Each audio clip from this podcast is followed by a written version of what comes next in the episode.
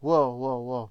I'm so glad that you made it through the week and understand and acknowledge what you've been through and have joy that you made it through a week and you made it to the first day of the weekend and you're here today because of the breath of life. I want you to understand how magnificent that is alone. And remember that no uncomfortable position that you've been put in today have not made you to be more comfortable in it next time. And realize that everything, I mean everything, does not last forever. It lasts for the time being so you can learn what you need to learn from it and realize that there's more to it than what you have experienced or that you can acknowledge at that present moment in time.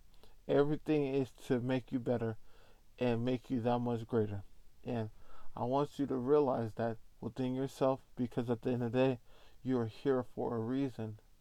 And I'm just glad to know that I'm able to speak to you and you hear my words to know that you made it another day. And what what a wonderful thing the breath of life is.